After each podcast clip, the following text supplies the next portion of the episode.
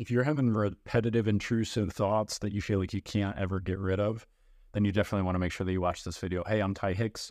I'm a mental health coach. I help people reduce or eliminate depression and anxiety within about 90 days on average. And uh, what I wanted to do today is talk to you a little bit about the source of intrusive thoughts because um, anybody who's got a repetitive mental health challenge has got repetitive thoughts that are not going in the direction that they want to, and they're not exactly sure how to mitigate it. There's a lot of common ways people go about it where they try to do what I call the whack a mole strategy, where essentially every time a negative thought pops up, they just try to like resist it, push it down, push it away.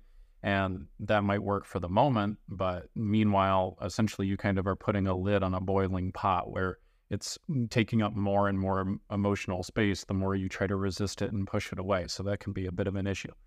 Another common thing that a lot of people will do is, you know, they'll try to get it out on paper.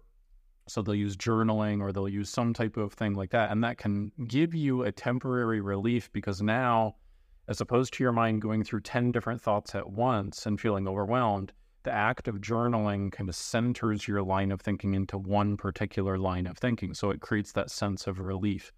The problem is, very often people are journaling repetitive negative thoughts day after day. So they're still reinforcing the same habits of thinking that aren't really going to work for them long term. But what is a much better avenue?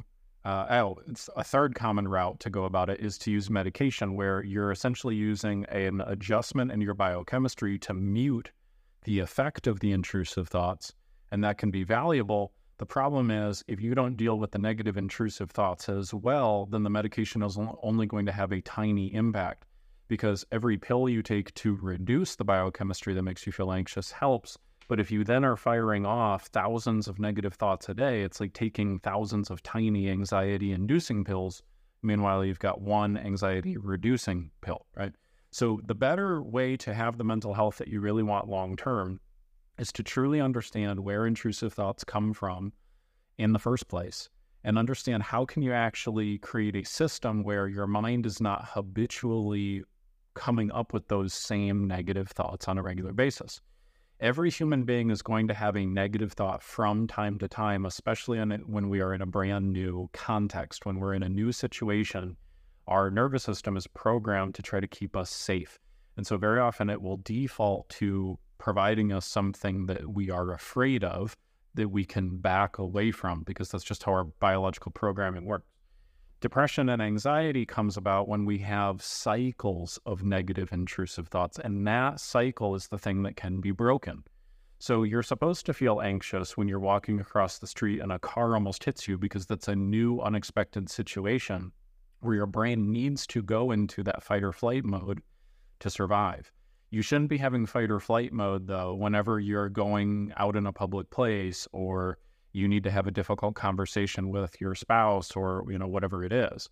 So i want to help you understand where your intrusive thoughts are coming from and, and this little mental model will help you a ton. Okay?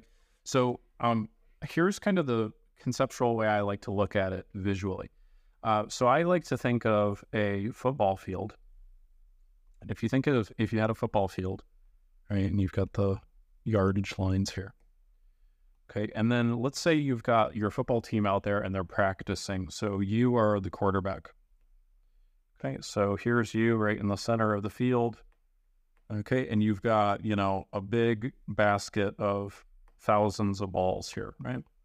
Now, what you're going to be doing is you're going to be trying to throw and improve your accuracy by throwing to different locations on the field. So if I either put a regular uh, live player out here in this direction, or I put like a stationary target for you, and I say, hey, I want you to hit that target, or I want you to get the ball into this guy's hand every single time. Well, what are you going to do? You're going to pick up the balls. And because this is your target, you're going to aim in that direction. And as you aim in that direction, you're going to throw lots of different balls. Now, some of them will land right on the target, but you'll end up with a lot centering around the target. You'll have a cluster because you set this as the initial thing that you wanted. This is where you wanted to go. This is what you wanted to hit.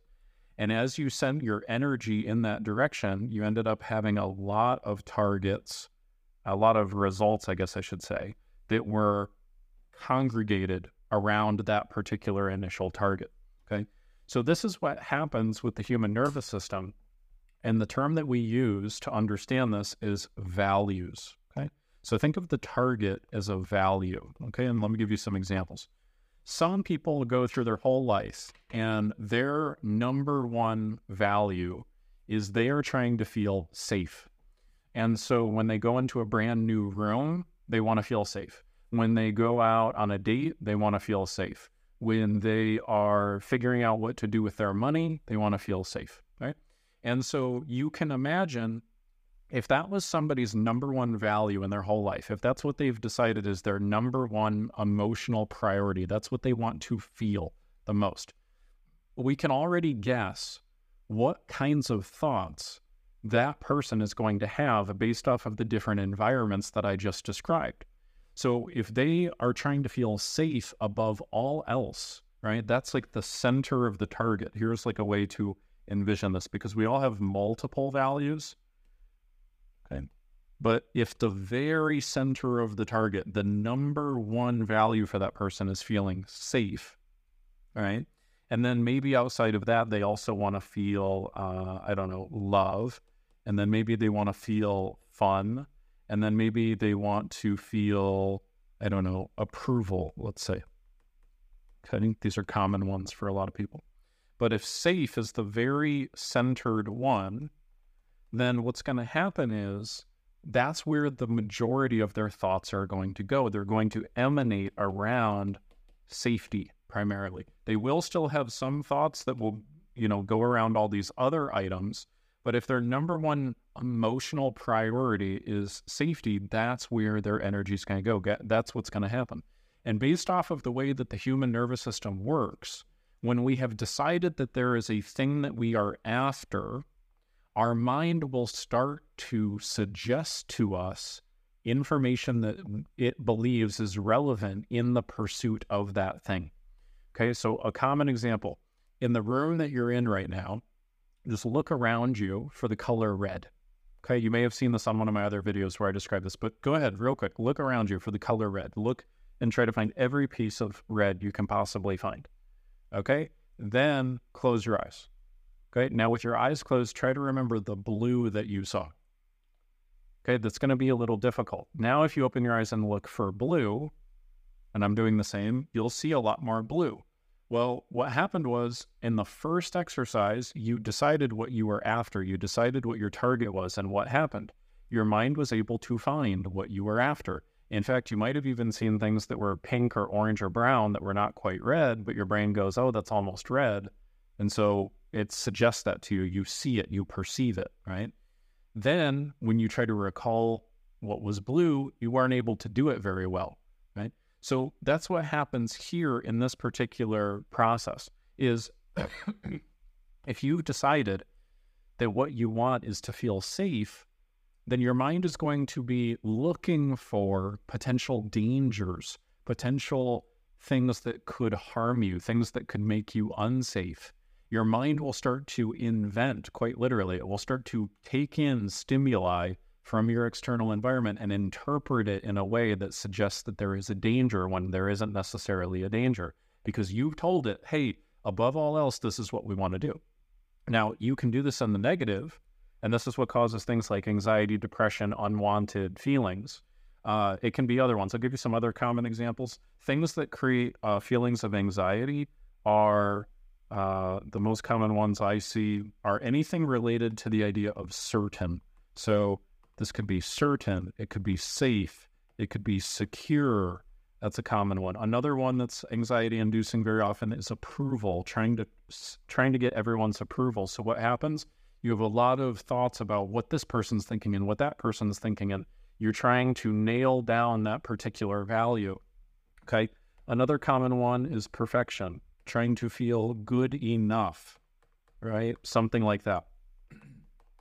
Things that induce depression make us feel sad, okay, is when we are mainly focused or fixated on things like this. This actually comes a lot when we're trying to avoid something as opposed to go and get something, but has just as much of an equal power, like trying to avoid the feeling of failure is a big one. And so what we end up doing because we are desperately afraid of failing again is ironically we spend a lot of time focused in the past on our past failures or we start to imagine in the future how many different ways we could fail right? So it can work that way too. Failure would be a common one. Loss is a big one right? Where we don't want to feel alone.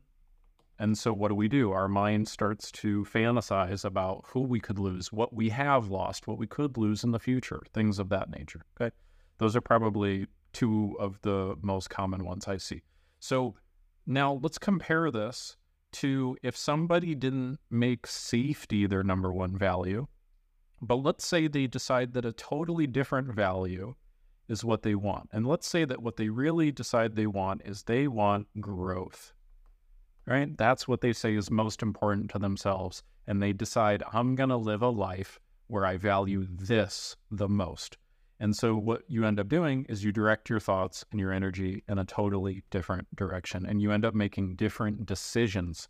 And the gap between this person and that person is a completely huge, giant gap. This is often why people who feel depressed and anxious feel completely misunderstood by people who are not depressed and anxious. And this is why people who are feeling depressed and anxious can do the well meaning thing that ends up harming them long term of surrounding themselves with other people who are depressed and anxious who just want to commiserate. Because other people who value the same types of things have the same repetitive, constant thoughts. And so when you have this cluster of repetitive thoughts and you go and talk to your non depressed father or mother, and you say, Yeah, but look at this and look at that and look at this and look at this over here, they go, What are you talking about? That's not what it is. It's this and it's this and it's this and it's that and it feels like you're not being seen or heard when really it's just that that person is not thinking in the same way that you are because they're looking for blue while you're looking for red right? And so if you're trying to actually see more blue in your life the worst thing you could do is just hang around people who only see red because they're just going to further validate the perception you already have right? Being challenged to see a different view is at a minimum the helpful thing that we need to do, although parents are usually not very eloquent in doing that in a way that we feel receptive to, right? So it's not like there you do need empathy, right? And this is where coaching I think is very valuable because when you have a coach, you have somebody that can say, "Hey, look, I've been here, I've seen it like this, but let's try looking at it this way." Right? And they can slowly slowly influence you and lead you into thinking about it in a different way, moving that target, starting to value something else.